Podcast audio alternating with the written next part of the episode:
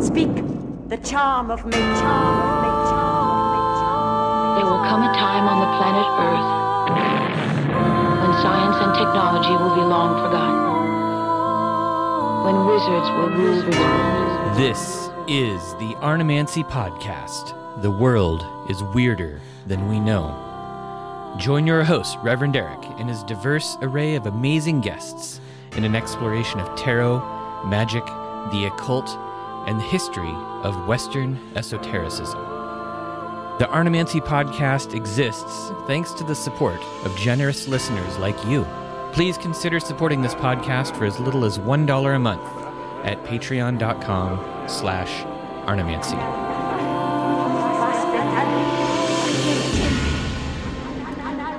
Welcome back to the Arnemancy Podcast. This is the second part of the episode we have all been waiting for. Part two of the twenty twenty-two Year Ahead Forecast. I am your host and the moderator, Reverend Eric. And I am joined by my two amazing friends, cartomancer Susan Chang, T. Susan Chang, and astrologer Andrew B. Watt. Uh, if you want more info on what we're doing, I would advise you to go back and listen to part one of the forecast. And now we're going to get into some introductions. Susie, would you like to introduce yourself? Sure. Please? I am T. Susan Chang, but my friends call me Susie, and all of you are now my friends. Um, I I read tarot, I write about tarot, I teach tarot, I talk about tarot, I live and breathe tarot, basically. My website is w w w dot t susan chang dot com, and I also have an Etsy shop where you can buy my products, which are zodiacal perfumes, including custom astrological perfumes based on your big three, and also lots and lots of tarot cases and talismans. I think that's oh, and the uh, the the U R L for that is um, w w w dot etsy dot com slash shop slash tarotista. Excellent. And Andrew, how about you? Who the heck are you? I first want to express admiration for Susie for getting a basic word like tarotista as her shop name. That was brilliant. Yeah, it is surprising, I have a shop, right? I have a I have an Etsy shop which is called Water Mountain Studio, and that's a mouthful to say and a mouthful to type. But memorable. But memorable.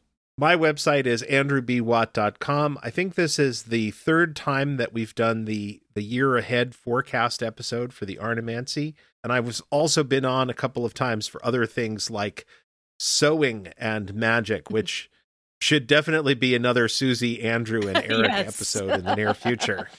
Oh, yeah, for sure. I mean, we're sitting here watching Susie crochet or crochet, knit something. Yeah, crochet snowflakes. Oh, right. Crocheting snowflakes. Right, because it's not like we're not going to have enough snow in New England. Yeah, but Susie's crocheted snowflakes keep you warm. They keep your idle hands busy is the idea. Yeah. How, how very New England Puritan yes. of you. So all three of us are running a special, a sale on divination services um, up through the last day of Twelfth Night, which is January fifth. You can use the code Big Astro twenty-two to get twenty percent off any of our divination services. You can find links to those services on our respective websites. Uh, and there also will be links in the show notes to those services. And the code Big Astro shouldn't make you believe that you're going to get astrological readings from all of us. Susie and I are offering tarot readings. Andrew is offering astrology and geomancy, and uh, he's the one who picked the code. Um, so that's why it's sort of, you know, right. And even but though Susie picked totally. next year's code, and it's brilliant. And just because the code is Big Astro doesn't mean that any of you or any of us have a big ass. I mean, no promises. There might be some big asses here. It's radio. Live in, live in fantasy. We've all got asses for radio, that's for sure. Okay, now, in the first half of this, uh, we, we sort of set up all of the rules. Uh, Andrew went over the, the solar return chart for the year. Uh, Susie drew the card of the year, which is strength. But if you want to hear more about that, listen to the first part of this uh, forecast. Uh, and we covered January through June. And it, it did feel, you know, we were talking a little bit before we started recording again. It did feel a little pessimistic. Like we didn't necessarily end on an upbeat note, but so, you know, we have a lot of, I've got a lot of hopes for this next uh, part, you know, the, the, the chart for July, which I'm looking at and we haven't, Andrew hasn't started talking about yet, is much more exciting. There are planets all over the place and we've got like some great looking angles and things, which it, it's geometrically more interesting to look at. It's definitely more geometrically interesting good, to look Andrew, at. Or is it good, good? Well, that's an excellent question. Uh, the, the chart is the sun at ten degrees of Cancer, uh, forty-four minutes, second of July, twenty twenty-two at eleven fourteen a.m. Eastern Daylight Time. We're a location over Western Massachusetts.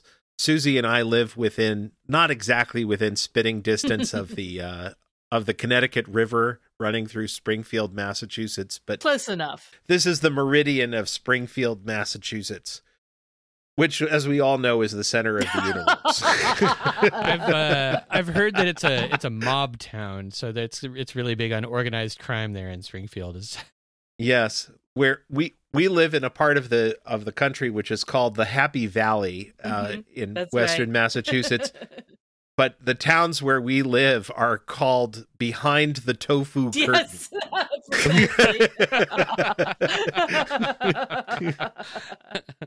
Yes. Right. Which just tells you. So tell us about the chart, Andrew. Tell us about the chart. Is it it's good, isn't it? It's good. I can tell. Well, a- as we said in the first episode, Venus is the queen of the year, Saturn is the prime minister, and the monthly governor for this chart is Mercury. And you can hear about how we select those in sort of the first twenty minutes of, of part one. In this particular case, Venus is now in Gemini. She is not quite in her own term, so technically she's peregrine, but she's not all that far away from being in a place where she helps everyone get together right now. So this is looking favorable for U S residents to have a really nice fourth of July, fifth of July, that that sort of period around our big holiday. France may have similar conditions before Bastille Day on July fourteenth. I, I think this is very good.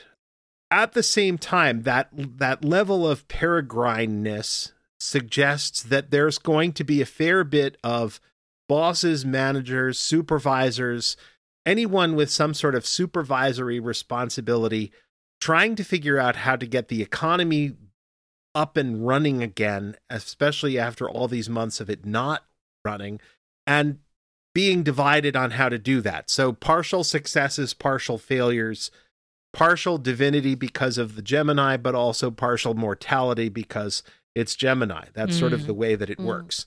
Venus wants to have everything, all the ways that it's possible to have it, and and some things are just going to fall apart because of that. Yeah, I could see, uh, you know, July is a tough time to get the economy running again because everybody wants to go on vacation. Right. Right. In our last chart, we saw some very favorable things for the working classes in the sixth house. We had a, a pileup of planets in Taurus there. And in this chart, we just have Saturn there. And that suggests that some of the some of the ways that they may have pushed to represent themselves and, and gain ground in the current economy may also be facing some kind of pushback uh, and limitation from Saturn. Mercury is in Gemini, and that again is the tenth house in this chart. Mercury is just a little bit to the left of the midheaven, suggesting a prominence for expertise and a prominence for talking heads and pundits who seem to know what they're talking about. So I think that in July, we are likely to see fewer elected leaders and more uh, senior experts up on stage explaining why a specific set of actions is being taken. And I think that seeing revered senior experts on stage is likely to be a big part of July. Mm-hmm. Okay. Spokespeople. Spokespeople. Yes. Of course, we're we're saying this as the three of us are currently That's talking right. heads. Yeah, yeah, it's true. Yes. It's worth noting, though, that Mercury here is in the third decan of Gemini, which is called the Executioner's Sword, which is the idea of wielding administrative power to make things happen. And so I think that that's a big part of Mercury's role this month, is getting stuff to happen uh, because they're the experts and they know what's going on. Well, I call that decan famous last words. So we'll see.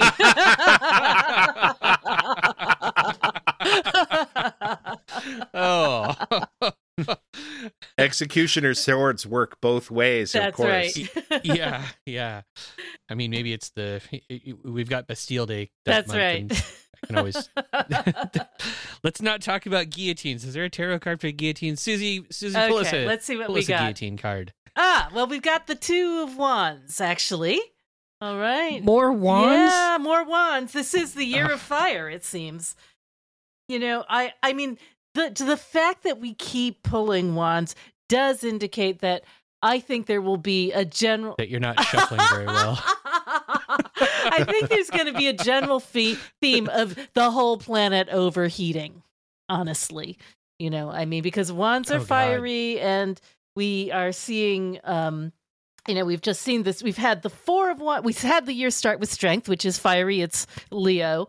Uh, we had the four of wands. We've had the ace of wands. We've had the nine of wands. And now we have the two of wands. So um, the two of wands is famously aggro. It's the Lord of Dominion. It's looking to conquer. It's um, got all of the energy that we associate with the spring equinox.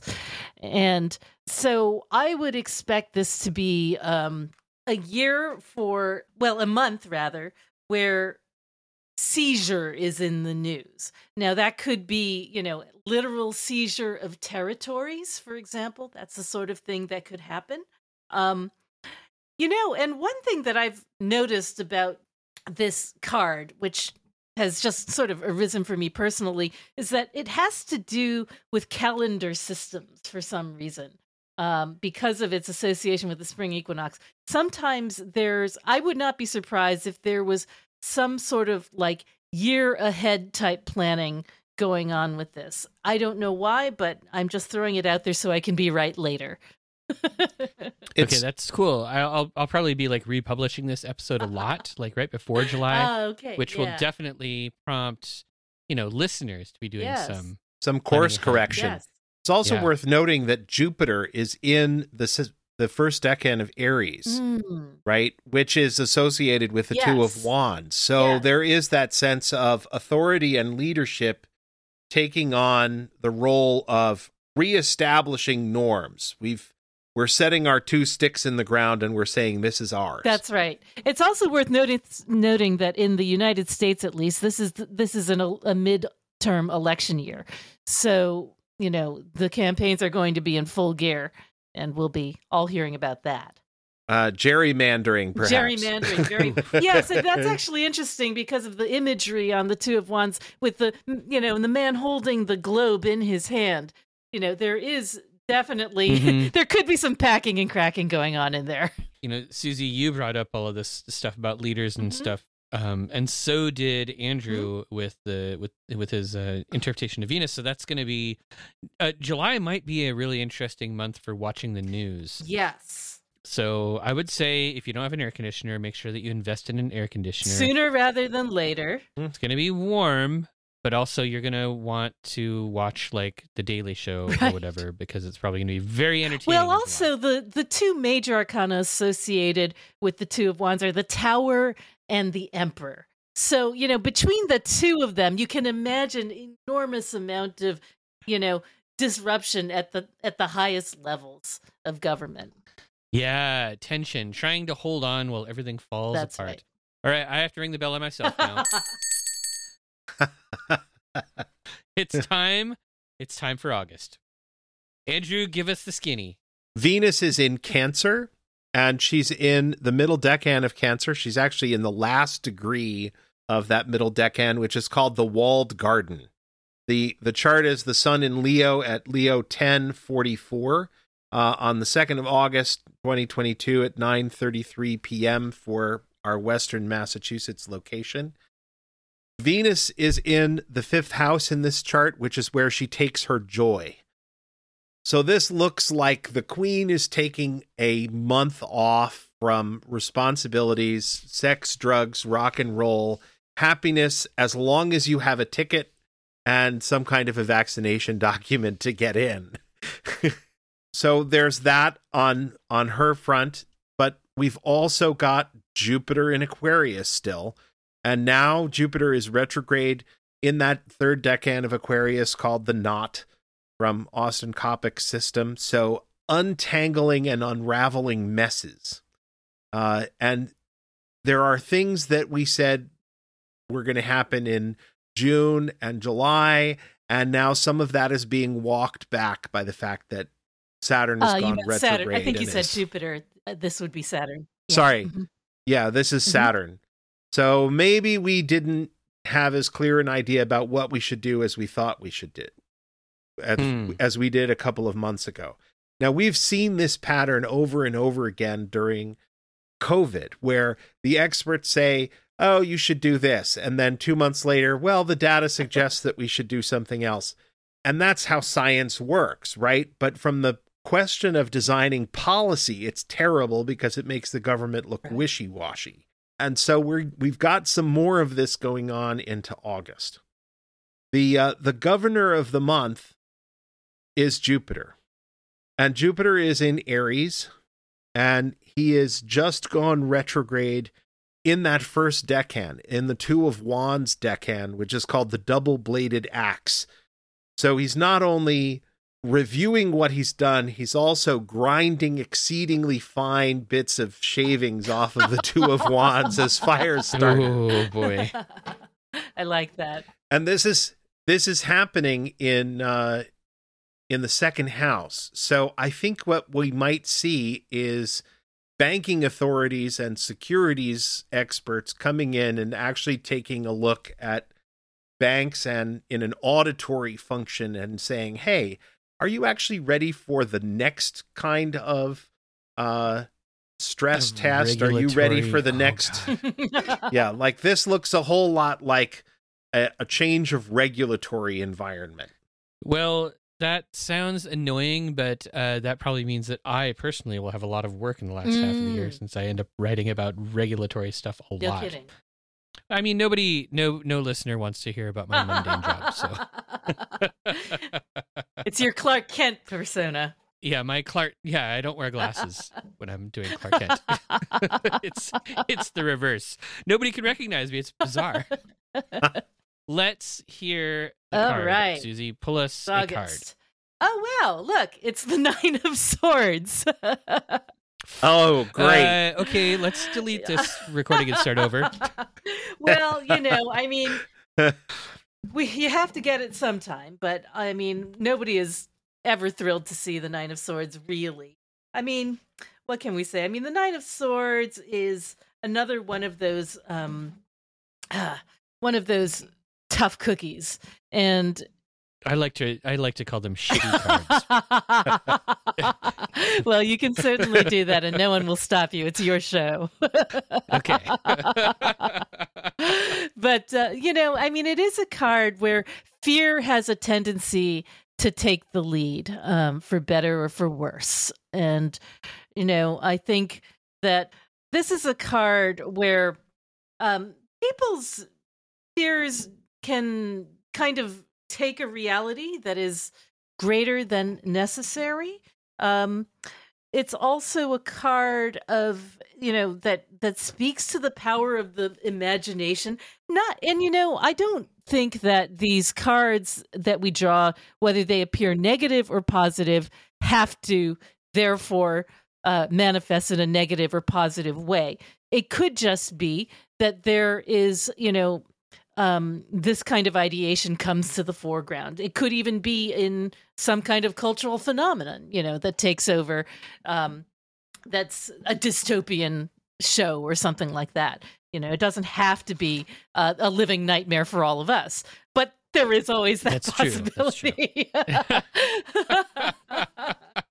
We do have the moon in the decan that's represented by the Nine of Swords, mm. which I think is the second decan of Libra. No, no, no. That would be uh, it's Nine of Swords is a second Gemini.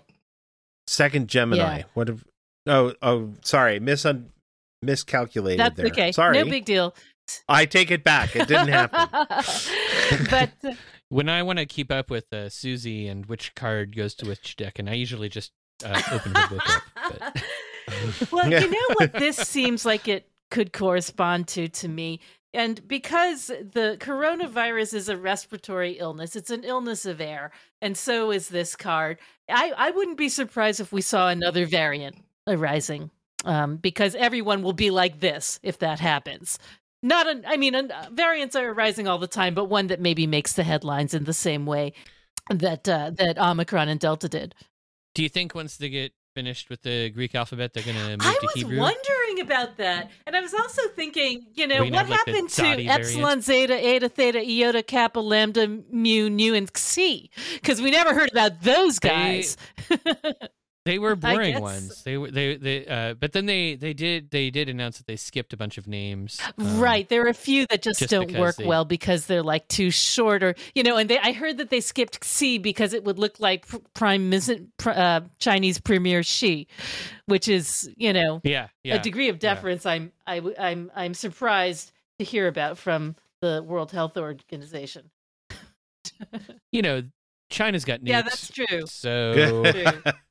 I related to this idea of of sort of a card of concern. We have a Uranus Mars conjunction in Taurus on about July thirtieth, uh, and those frequently mean sudden upsets, rash decisions, or explosions.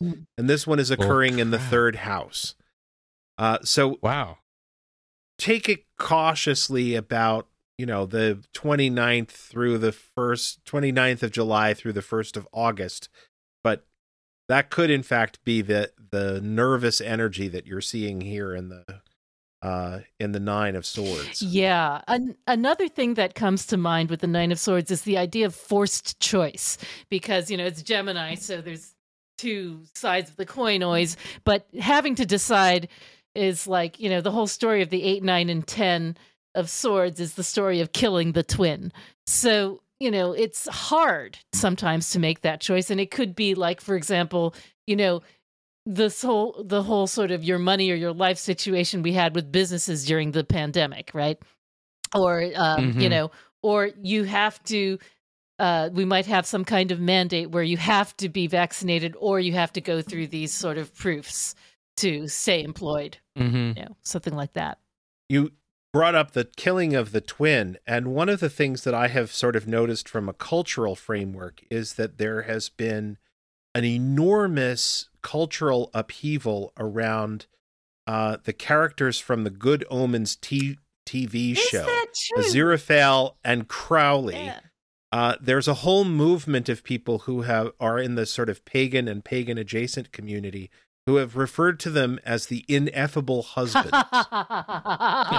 and and I, I think like I think that they are the resurgent Dioscuri. I think that they're the new representation of the Dioscuri in in sort of modern paganism. And the Dioscuri are the sons of Zeus, Castor and Pollux, and in traditional mythology they they are here to protect humanity from the storms and tumults that the gods whip up for their own entertainment, and forget that there are mortals in the way. And that's exactly right. What Aziraphale and Crowley do in the T V show, is they're protecting humanity from the machinations of heaven and hell. So yeah. Of course, you know, in, in the in the classics, you know, Theseus kills one of them. Yeah. yeah. With an axe made of many parts that have all been replaced. Oh, on that on note. That note. Did I hear the tinkle of a bell? You heard the tinkle of the bell. It is time for September. All right. The the month that says it's the seventh, but it's actually number nine. Yeah. Give us the uh, astral lowdown there, Mister Watt. Venus is in the end of Leo. She's about to pass into Virgo, where she is in fall. So the queen is about to go into exile. This is not great for the management of the kingdom. Uh, and she's going to be trying to connect what doesn't want to be connected. Saturn is still in Aquarius, as he will be for at least like another six or ten months, something like that. And uh, retrograde and still in the knot. So Venus is trying to connect things, and Saturn is saying, no, no, no, pull those things apart. Don't let those things touch. Got to keep them separated. And hmm. this looks like more, more COVID restrictions uh, and the Prime Minister and Venus being at odds with one another. Uh, Jupiter is the monthly governor. We talked about him in the second decan of Aries. So I think that whatever arose uh, in when we saw Jupiter first there and we drew the Two of Wands is ongoing, but before it was in the second house. So it was below the horizon.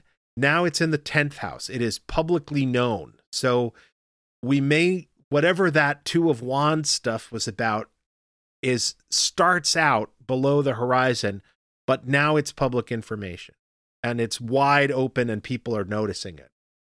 Okay. That makes sense. All right, Susie, you got a got a card for us? Maybe something that isn't a sword or a wand? Uh, it's the Chariot, as a matter of fact. So oh, that's right. a change okay, of pace, okay. right? So the Chariot is watery, first of all. So that's something. Um, any disasters that happen this month will be flood related. Oh, oh great. How exciting. How exciting. um, you know, hurricane, storm surge, flood related type stuff in September, which is very normal. I, I'm sorry to sound so cheery about it, but that, that does track. Um, So the the Chariot is definitely a card of things kind of racing ahead, literally. Um, we we may see some kind of um, reason that transportation is in the news, whether that means that international travel is either being released or restricted. It could be either, you know, but it's likely to be in the news. It could also be because the Chariot has to do with, um, you know, it both liquid and in some versions, the Holy Grail, which carries the, the blood of the Savior.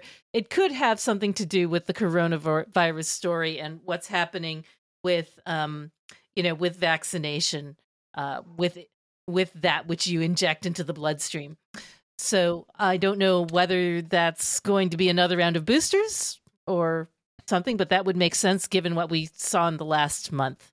Do you think, is it going to be a good month for camping? Like, how are the forest fires going to be out west? Can you guys tell at all? Well, I would say, here? you know, rain is actually a good thing if you're concerned about forest fires, you know. You oh, know, so yes, so yes. I think the story is going to be more about water than fire, which, you know, might be good for your camping vibe. Oh, I'm excited about that. That makes me happy. I was sort of thinking about it in the last month. I was like, well, should I ask about camping? Like, can I go camping in August? Is Maybe is we should draw you smoky? a separate card for camping. Yes, Eric's camping card. Uh, maybe maybe I'm going to use that Big Astro twenty-two uh, to, uh, code to get some readings about camping. Find out when's a good time right. to go camping. Right, yeah. Yes. Are we ready to move into spooky yeah, season? Yeah, let's. We are. Okay, let's go. October. And for October, Venus, uh, the chart is for the third of October, twenty twenty-two, seven twenty-eight p.m. This is the sun at ten degrees Libra, forty-four minutes. And for this chart, it's really, I think, quite lovely because Venus is now in Libra and in a position to make her conjunction with the sun. So this is great. She's going to chase the sun all the way through October. And I think it's on October twenty-eighth. She actually has her conjunction with the sun at twenty-nine degrees Libra twenty-four, oh, which is sort of degree. like f- filling in the last bubble on the exam, just as the proctor tings the bell and says, please shut your test booklets. I love that. So that's good, isn't it? It's it's fantastic. If this conjunction All right. occurred in Scorpio, it would mean that the queen was in fall, but it does happen in Libra, even though it's in the last degree. And so I think that this is overall favorable. And this suggests the ending of some of the strikes that might have started earlier in the year with some very favorable conditions for unions, for pay raises, for resolving issues like fairness and healthcare, that sort of thing. But it will come at the cost of some price increases that are likely to fall heavily on coastal U S residents, particularly East Coast residents. Oh, wow. I won't go into the details of why I think that's true, but that's where I think that's going. Sucks for us, but it's really interesting. It sucks for us and, and really interesting yeah. and kind of useful. Saturn is both our monthly governor and prime minister, and he's in the house of career, government actions, reputation, and higher order leadership. But he's square Uranus down in Taurus, so there's this sense of imposing structure on unruly, on unruly or renegade forces uh, with some forcefulness. So there may be some of those strikes or protests over the course of the summer that get put down, and Saturn is putting the kibosh on some of those forces by October. We have our third solar eclipse uh, on October twenty-fifth of this month. There's a, there are squares between Mars and Mercury and Mars and Neptune in your notes. Ah, uh, yes. That's important. A Mars-Neptune, or sorry, a Hang on. Why don't you have Susie draw my card, draw the card, and I'm going to look at my notes and figure out what the heck I okay. said here. Susie, give us the okay, great card. Okay, so this is the card we are talking about for uh, October, and it is the Queen of Swords, which actually echoes quite nicely what Andrew was saying in terms of, you know, fairness, justice. It is uh, a card of Libra primarily, um, as well as having uh, one decan of Virgo. Uh, the last decan of Virgo, but um, but there is a definitely a b- no bullshit quality about it. And one thing I noticed from last year about court cards arising um, during these monthly draws is that somebody might rise to prominence who has a Queen of Swords energy. Like uh, last year, there was Queen of Wands um, during the uh, July, and that was the month that. The conversation was all about Simone Biles, as I recall. I mean, there was a lot of conversation about oh, Simone right. Biles. Yeah, yeah, yeah. So um, so we may see another female figure rise to prominence during this period. Um, and somebody who is perhaps trying to uh, crusade for justice for her own reasons. I've read my notes, and I think I figured out what's going on. We've got Mars in Gemini at twenty-one degrees. We have Mercury in Virgo at twenty-four degrees. We have uh, Neptune at twenty-three degrees of Pisces. And that means that there is a hole in the square at about twenty-three degrees of uh, Sagittarius, which mm-hmm. in this chart happens to be in the eighth house. So it is going to be very difficult to figure out exactly what the truth is about some event, but this looks a whole lot like Mars trying to impose something by force and being shut down in part by disobedience and in part by the experts coming out and saying, no, no, this is a terrible idea, and a three-way struggle for power in which who's right and who's wrong is going to be very difficult to determine. Mm-hmm. That sounds like it could... Uh, interact quite interestingly with yes, the Queen of Swords. Yes, absolutely, card. Because the as we know, the um, Queen of Swords barometer for B S is extremely sensitive. So, yeah. So basically, October might be another one of those months where it's going to be really fun to watch the news. Yeah. Yeah.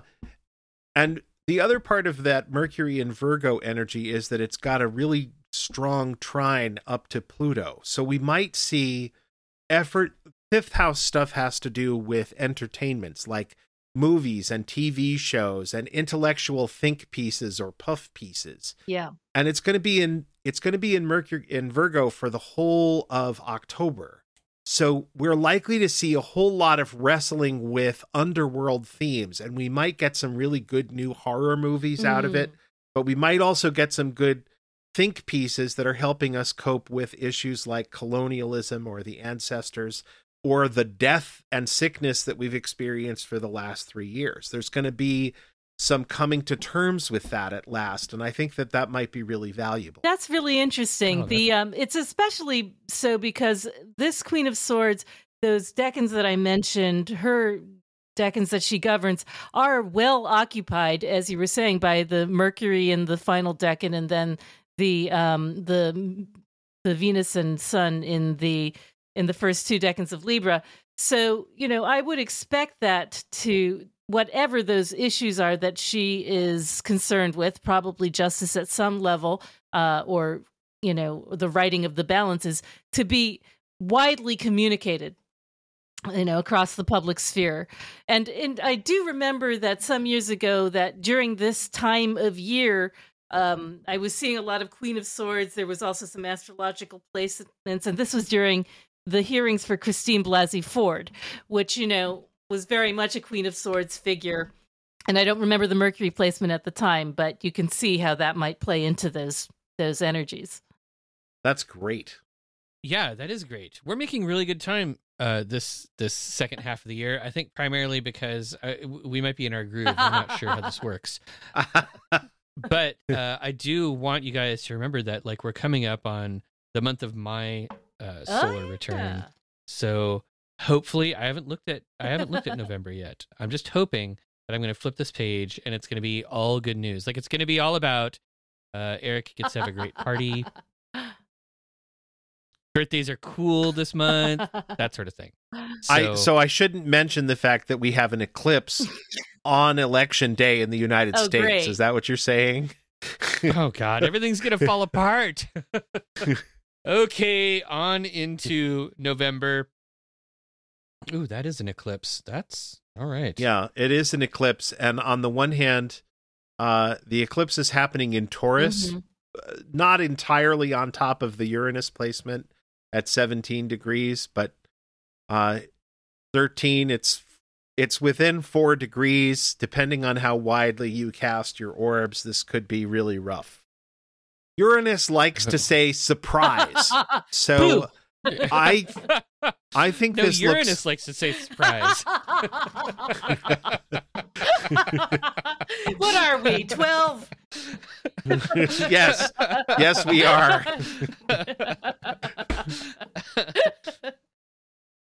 So this is a lunar eclipse, and it's okay. more or less centered on Hawaii, but because of its of its latitude, it's pretty much visible at, in in part or in whole from the eastern United States all the way to western China. Wow.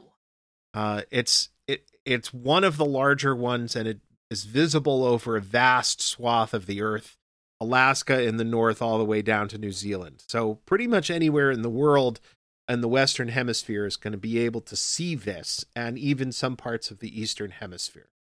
The eclipse is happening while Venus, the Sun, and Mercury are all in Scorpio. And Venus, of course, is our queen of the year, and she's in she's in detriment in in Scorpio. I like to think of Venus in Scorpio in people's charts as the woman in the red dress and high heels in the men's locker room, right? She has to have she has to put on some kind of an attitude in order to be in that space, right? Mm-hmm. She has to say, "Oh, it's honey, it's nothing I've I haven't seen before," or I I just couldn't wait to get in here and take put my eyes on you, or, you know, more than that. But one way or another, she has to put on bravado or timidity. She has to cop an attitude in that environment. So the sovereign here is in a place where she's not really supposed to be and has to brave it out in some fashion. And the eclipse is happening directly opposite her. And the result is, I think, that something of the normal order gets overthrown. I don't like saying that, but this is looking a whole lot like a November surprise. Mm. At the same time that this is happening, Jupiter has retrograded back into Pisces, but is approaching a second conjunction with Neptune in Pisces. And I'm not actually sure if that conjunction goes exact or not, but there's at least the threat that norms and order are somehow overthrown because people just don't care. Ugh. That's grim, Andrew. I'm sorry. Yeah. Saturn is the uh, is the prime minister, and Saturn is in the seventh house in Aquarius, retrograded back into heaven and earth. So there's this idea of we're going to make utopia, and figuring out the practical ways of doing that, not easy. Venus is our monthly governor, but she's, again, in detriment, and she's opposite the eclipse. So altogether, this is a really uncertain combination here, and, and it says that others have considerably more power than we're used to, and the things that we think of as being the normal sources of power are are sort of being overthrown or surprised. So if you think you know the result going into the U S election day, you are probably wrong. That's usually the case, isn't it, these days? Well, I mean, we've definitely, yeah. And, you know, we've seen that happen before For sure. in uh, recent For sure. memory um, in some pretty unpleasant ways. Unfortunate.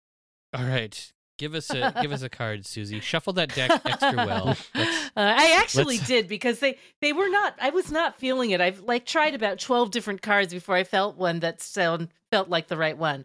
So what did I get? Oh, great! God, it's the it's tower. The five it's the tower, of isn't cups. It? Oh no! Well, at least two like of them are still full. Yes, at least two of them are still full. So, so, so, yet another um, cup. We've been seeing a fairly watery um, energy going on in the second half of the year. So, the the thing about the Five of Cups is that it uh, there's an inevitability about that card. That river only runs one way, and the same water never passes under that bridge twice. So I do think that there's going to be, I mean, if if there isn't literally some form of mourning going on, which is entirely possible that, you know, some some public figure passes in an untimely way, and we are all dealing with the um with the after effects of that, you know, it could also be a shock of some sort to the world systems. It could be a financial crash. It could be, um, mm-hmm.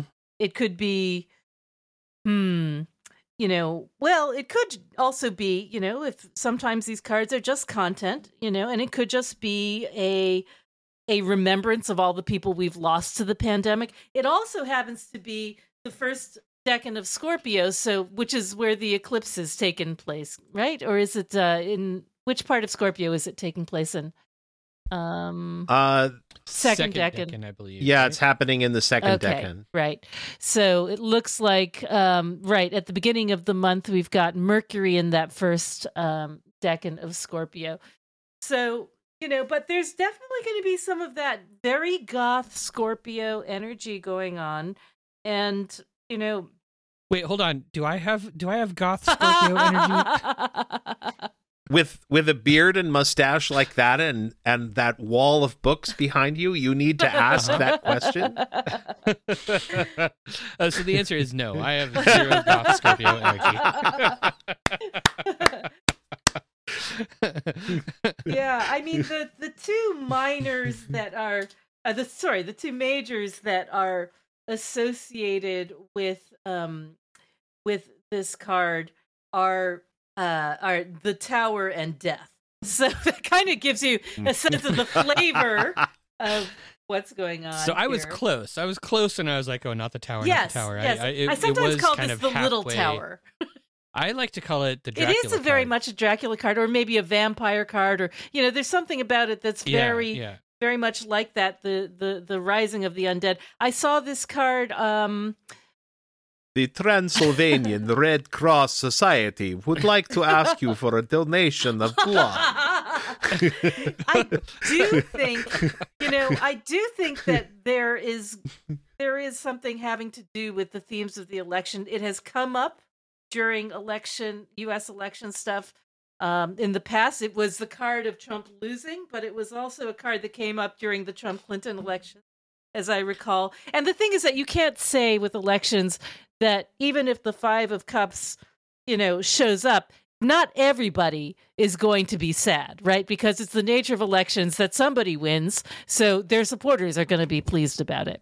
Yeah, one one would hope. I mean, I feel like sometimes we just get relieved when somebody loses, but it doesn't necessarily make people happy. They're just sort of what like, oh relief. My God, thank yeah. goodness that other person didn't yeah, win. Yeah, I mean, could be worse, but you know, it is. Could be worse. It is a, um, a, a, a terribly sobering card. And uh, again, again, mm-hmm. because it's Five of Cups, I would ex- expect to see news about water as well. You know, whether it's s- probably in the form of storms at that time of year. Yeah, you know, I'm kind of happy about the uh, the news of water cards yeah. that we've been getting. You know, yeah. um, most of the Western United States, in particular, has been dealing with some really, really brutal That's right. drought, That's and right. uh, you know, uh, even a even a flood. Uh, at least there's water right? around. Right. Exactly. Yeah. Yeah. Any other good news you want to give me for my birthday month? Well, no. Even if you spill, okay. if you spill three pints of beer, you'll still have two left over. okay, okay, all right. That that th- thank you, Susie. That is a good way to look at all of this news. We're sorry, Eric. It, it could be better. It's cool. It's cool. Well, we've been making amazing time, which means that we've got we'll have extra time to talk about December. So, let's. Let's, uh, it, it's the home stretch, you guys, the home stretch. second of December, twenty twenty-two, five forty-nine p.m. Eastern Standard Time over a location in Western Massachusetts. Uh, sun at ten, Sagittarius forty-four. We have Venus in Sagittarius. So she's answering to her most kind and generous advisor, uh, but it's a, tr- but it's a square relationship, right? Jupiter is in Pisces at at twenty-eight uh, degrees of Pisces, and Venus is at twenty degrees, so they're coming into a square relationship. This strikes me as productive conflict, right? Jupiter says, be generous, be victorious, declare your triumph to the people, and the Queen is like, yeah, but uh, I have to, I have to... do something to that. I have to add my own creative twist to that. And so there's a there's a creative tension between them that I think works out in the favor of working people, retail folks, rank and file in the military, because all of this is happening in the sixth house. So I think that Jupiter is like, ah, oh, you have to be kind to to students. And Venus is saying, yeah, but working class people need something too. So I think that there's going to be some kind of last-ditch effort to make the current Congress deliver on some of the promises that helped them win the election in twenty twenty. Mm.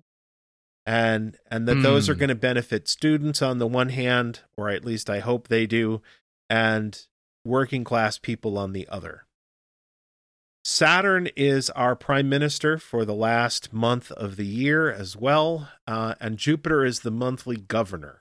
So uh, I think that that Neptune conjunction that he's just come out of is going to have that relationship with Venus to to have that argumentative square. But I think that Saturn in the eighth house of death is saying, uh, nature bats last. Don't count me out. Mm. And Saturn mm. has wound up ruling quite a lot of months as the monthly governor, and the pattern for COVID has been that roughly every two months there's sort of a resurgence somewhere in the world.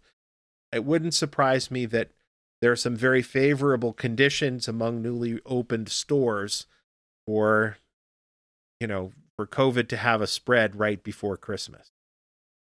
Well, yeah, I'm such a pessimist. Such a pessimist this year. I'm sorry. Mm. I feel like uh, we got we got spanked yeah. so hard uh, after after our first um, forecast that, like, you know, we're just we're just hedging our bets. We're being pessimistic because because the world is telling us to hedge it our is. bets. It is. Right. And and the truth of it is that that we don't want to tell you that everything is going to be fine and hunky-dory if we're concerned. And three years have taught us to be more and more and more cautious every year. Oh, yeah. uh, at this yeah, point, would I we think, know a good yeah. year when it bit us? We would only know a good year in retrospect. It'd be like, man, that was so much better than this year. uh, but I mean, honestly, like, I mean, is, well, I, I this is a question that I will ask after we're, after mm-hmm. we are done with, um, whatever disastrous card Susie's about to pull. Yeah, I know. So we've got, I had the Five of Cups. I had the Nine of Swords before that. Yeah. It's gotta be better, right? Oh, it, no, there are some bad ones still in there. If you if you keep insisting on putting the all of the cards back into the deck, it never actually gets That's better. That's right, the odds are the same every single time. All right. Oh, look, it's the King of Cups. That's hey, a great card. I really like that. That's great. I like that card, too. That's like Andrew's card, isn't it? Well, it is a jolly card. It is. Um, so this is the, the King of Cups is um, a card of first and second decan of Pisces and the, you know, last decan of Aquarius. Um, so there's that. And we, you know, which makes some sense, I guess. Um, but we, I think the, uh, the Pisces placements are all in the third decan. So that's not entirely, um, what we're looking for with this. Anyway. So King of Cups, interesting again, because it's a court card. Who's going to rise to prominence? You know, it could probably, there's a very good chance it could be an individual, as we saw with the Queen of Wands last year and maybe the Queen of Swords earlier. It could be a public figure who, um, you know, could be a healer of some kind. Could be Doctor Fauci. You know? Isn't he already he's pretty fairly far- prominent? He's pretty prominent. It could be somebody, you know, it could have to do with religious or spiritual movements, because that's often the case with King of Cups.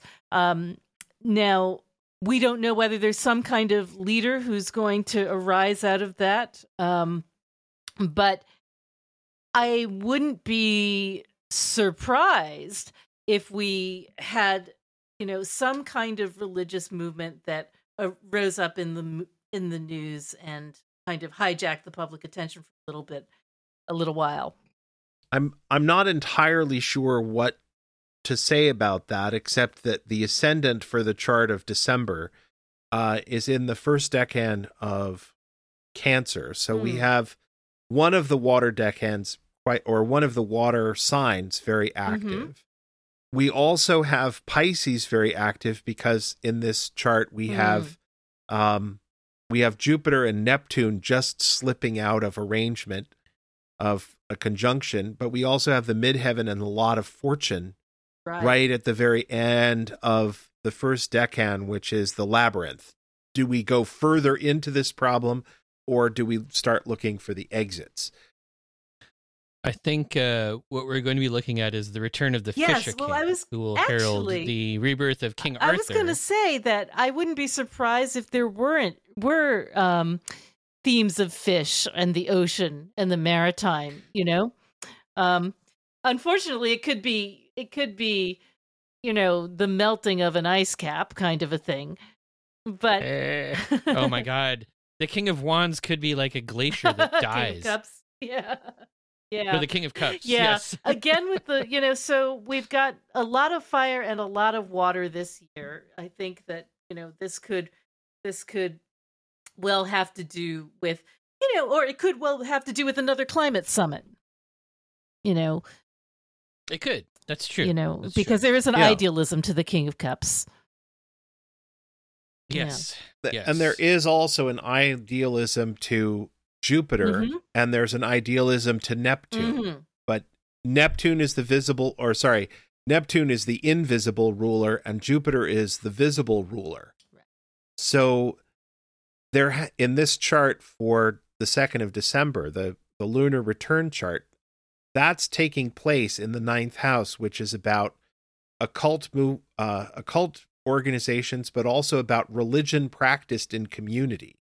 So I like the idea of of some sort of religious leader obtaining some level of prominence in December. Mm-hmm. Maybe somebody's sermon goes viral, Could well or be. Yeah. Uh, or something like that. Mm-hmm. And there's also a that square uh, which is a separating square between Venus and, and Mercury in Sagittarius and uh, and Jupiter in Pisces. So again, there's that creative tension between Venus and Jupiter, who normally get along really well with one another, but having kind of a creative conflict over should academic institutions and students be prioritized, or should working class people be prioritized? Why not both? Mm. There's like that's that's a powerful sermon that the the right religious leader might go viral and be raised to national prominence delivering. I have to wait twelve months to find out if I'm right. I mean, you can you can always say hello to future Andrew, who you know will be listening to this episode to prepare for our twenty twenty-three mm. forecast. It, That's it true. Would be kind of Hi, Andrew. Yes. It would be kind of interesting to do, you know, a sort of uh, evaluation to see how we did.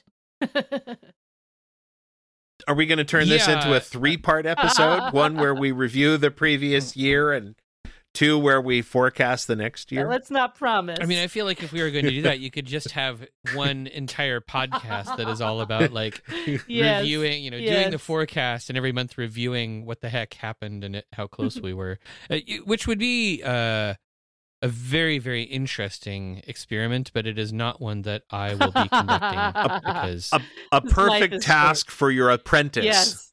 Yes, apprentice, get in here. I have this feeling that your apprentice is named something like Otto. Yes, Otto Man. Something like that. Um, Otto Manic. Well, so we've we've made it through yeah. all the months. We've made it through every single month next year. Uh, hopefully, personally, the three of us also make it through every month next year. I, Let's hope. I, I think uh, we haven't. Next, we year, in next, next year, year in Portland. Next year in Portland, yeah. yeah. That would be great. Yeah, uh, yeah. I mean, we'll have to see if it's Portland, Connecticut, or Portland, Portland, Oregon. What about Portland, Portland Maine? Maine? Why, or why Portland, Maine. Is there also a Portland, Probably. In Connecticut? There is, but it's a very tiny town. Not very tiny. Uh, it's across the river from Middletown, where I used to oh, live. Oh, no kidding! But... Oh, I've been, I've been there. I've been to Middletown. Great coffee house there. I won't, I won't endorse them on the air, but great coffee house there. I, I was there in uh, like nineteen ninety-nine, so I don't think coffee had made it to Middletown yet. uh, spoken like a Pacific Northwest uh, coffee snob. I gotta take what I can get. You guys are ganging up on me with all your East Coast stuff. Well, we get to be punchier because um, it's three hours later. That's true. That's true. Uh, and which brings me to the next thing. Like, I know it is getting late out on the East Coast. I'm I'm very glad that we were able to yeah. uh, arrange this, and you guys showed up to do all this. Uh, any thoughts on any like sort of like final? Wrapping it all up thoughts. I know that in the in the handout, oh, we should probably we should have talked about the handout in the intro. So I'll do that briefly, and then okay. and then you can offer criticisms of it. In order to prep for this show, of course, I have to create all of the charts ahead of time because there's not time to go through and and write uh, or generate the charts in the moment and then just look at them blind. So I write up a a brief description of each chart and what I saw at first glance. And this will be available to all of Susie's patrons and whoever she chooses to send it to. It'll be available to Eric's crew as well, and it's also going to go out to anybody who's on my mailing list. And you will be able to look at this live alongside of the episode and, and sort of follow along and see what we're seeing in the chart.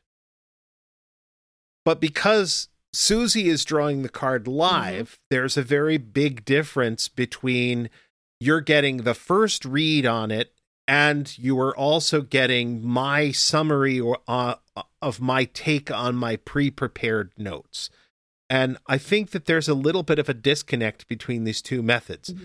One of them is happening live during the episode as we record it, and the other one is the result of a couple of weeks of preparation. And so there's a, a bit of a differential between what I wind up saying live and my first impression. And I wonder to what degree the prepared notes represent a better take because it's because it is the divinatory experience, as opposed to me going through the secondary process of looking at the notes, looking at the chart, and trying to reconstruct the thought days or weeks later. I think there's a there's an issue there. I don't know how to resolve um, it. I'm not sure that it is something that needs to be resolved. You know, I mean, one of the things that uh, one of the differences between like divination through astrology and divination through tarot is that tarot is very much a uh, fly by the seat of your pants. Yeah, that's well, fine. That's, that's good. But you know what I mean? Yeah. That's it good. Is very much a fly by the seat of your pants. You pull out, you you you know, you reveal symbol sets that you that the diviner might be very, very familiar with, but interpretation has to happen there, and intuition comes into it a lot more. So one of the things that I really enjoy about this is it forces both of you to take the other method of divination, you mm-hmm. know, the, the calculated method of divination or the intuitive method of divination, you know, and, right. and merge them. So the handout is very, very useful, but it's the sort of thing where, like, when you listen to the episodes, you should have a, you should have a pen or pencil, um, or lighter ready so that you can take notes or burn the notes. That's that's an excellent point, but I certainly hope that the handout will be helpful. But I think that it's also probably worthwhile to have a Rider-Waite or yeah. some other tarot deck close at hand that is already in something resembling the the quote-unquote original order of the cards, so that you can pull them out and look at them as we're talking about them. Or you them. can just look them up online yes. on your phone if that's easier. Right. There's something tactile about the cards. That's for I mean, sure. That's for yes. sure. Astrology is a whole lot less tactile. I spend some time every day going outside and looking at the actual sky. Mm-hmm. But I spend a lot of time looking at charts on a computer screen. Yeah. Yeah. And, well, you know, this time of year, nobody in the Pacific Northwest gets to actually mm, see the sky. So. Mm. Yeah. It's a figment of your imagination. There is no sky, Eric. Oh, it's, uh, it's gray. It's just gray, right? Oh, there, you guys see it. There is one thing that we can talk about. Will this episode come out before about the eighteenth or nineteenth of December? No, it'll come out the week okay. after Christmas. Okay. Yeah. What what were you going to talk about? Well, I was going to talk about something that is a, a particular part of my practice, which is that uh, when the sun is in the third decan of Gemini, it's on the shoulders of the constellation Orion, as though Orion were wearing a head. Oh, cool. And the same oh. thing happens when the sun is in Sagittarius. Uh, this year it's about the eighteenth or nineteenth of December, or it was the eighteenth or nineteenth. You're listening to this episode after Christmas. Sorry, folks, you missed you can, it. You can plan ahead for next year. You can plan ahead for next year, but the sun being in Sagittarius means that the full moon is usually at or near the constellation of Orion. Now, oh, I okay. happen to be in Western Massachusetts. We have a lot of muddy skies this time of year.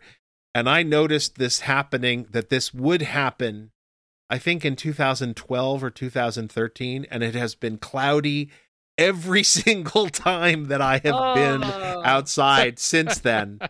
So I have I have not actually physically seen it happen, but I know that it does happen, and I hope that somebody out there will say, "Oh, I saw that. That was really cool. Thanks for pointing it out." That is really cool. That would be pretty cool. Both of you, thank you again so much. Uh, this is uh, this is a delight. I look forward to this every year. Oh, and, it's um, it's such fun. Andrew, thank you for doing. Yeah, it's enormous it fun. Is, I love is. spending time with you both. Likewise. The uh, the feedback that I always get about these episodes is that the three of us have excellent chemistry when we talk together, which I think is probably uh, solely due to how much talking you guys do and how little talking oh, I do during these episodes. But we need you. Uh, we we need you to ring the bell. We do. And set oh. and literally set the tone. You do set the tone. You leaven the mood. I do what I can. Um, That's why so his baking is can... so much better.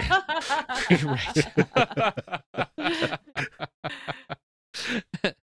Uh, all right. Well, you guys can find T. Susan Chang at t susan chang dot com and Andrew B. Watt at andrew b watt dot com. And I am Reverend Eric, and I'm at arnemancy dot com.